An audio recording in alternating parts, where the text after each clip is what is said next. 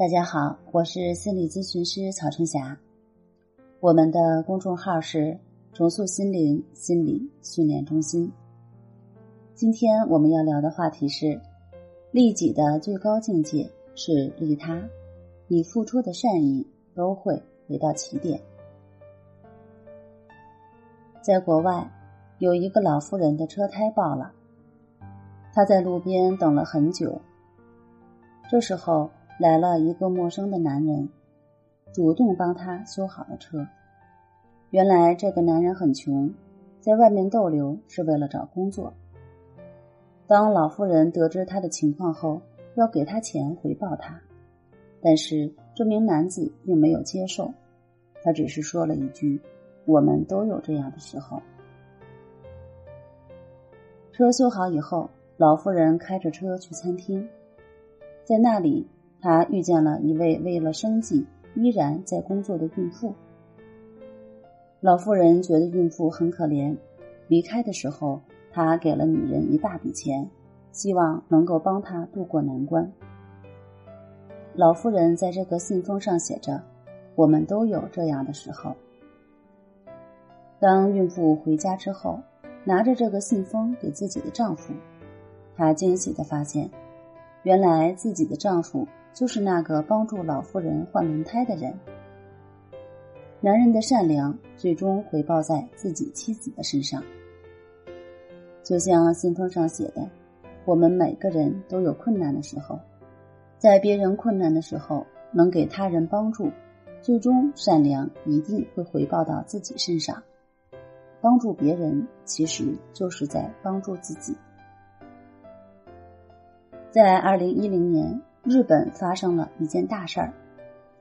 78岁的稻盛和夫接管了负债高达200万亿日元的日航。当时很多人都觉得这个老人可能疯了，一生的光辉形象可能因为这件事儿的失败导致他晚节不保。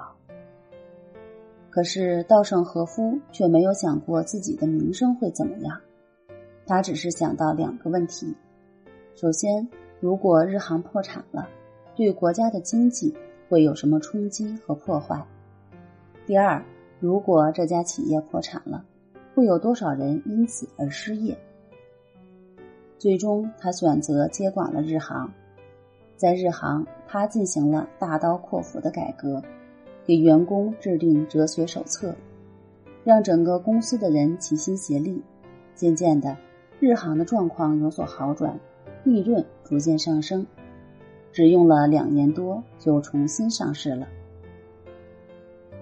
这个老人从京瓷到第二电信，再到接管日航，他自始至终都相信利他才是最好的企业发展模式。也正是因为这种利他思维，稻盛和夫才能创办成一个又一个出色的企业。有一次，稻盛和夫在演讲中说：“为了度过一个理想的人生，我们必须用尽自己的力量，拼命划船。但是，仅仅依靠自身的力量，不可能达到遥远的彼岸。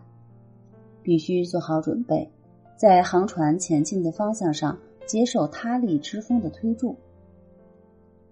世界上真正的高手都能跳出一己私利。”对于他们而言，个人的得失远不及责任心来的重要。可能越是这样的人，越能得到更多意想不到的收获。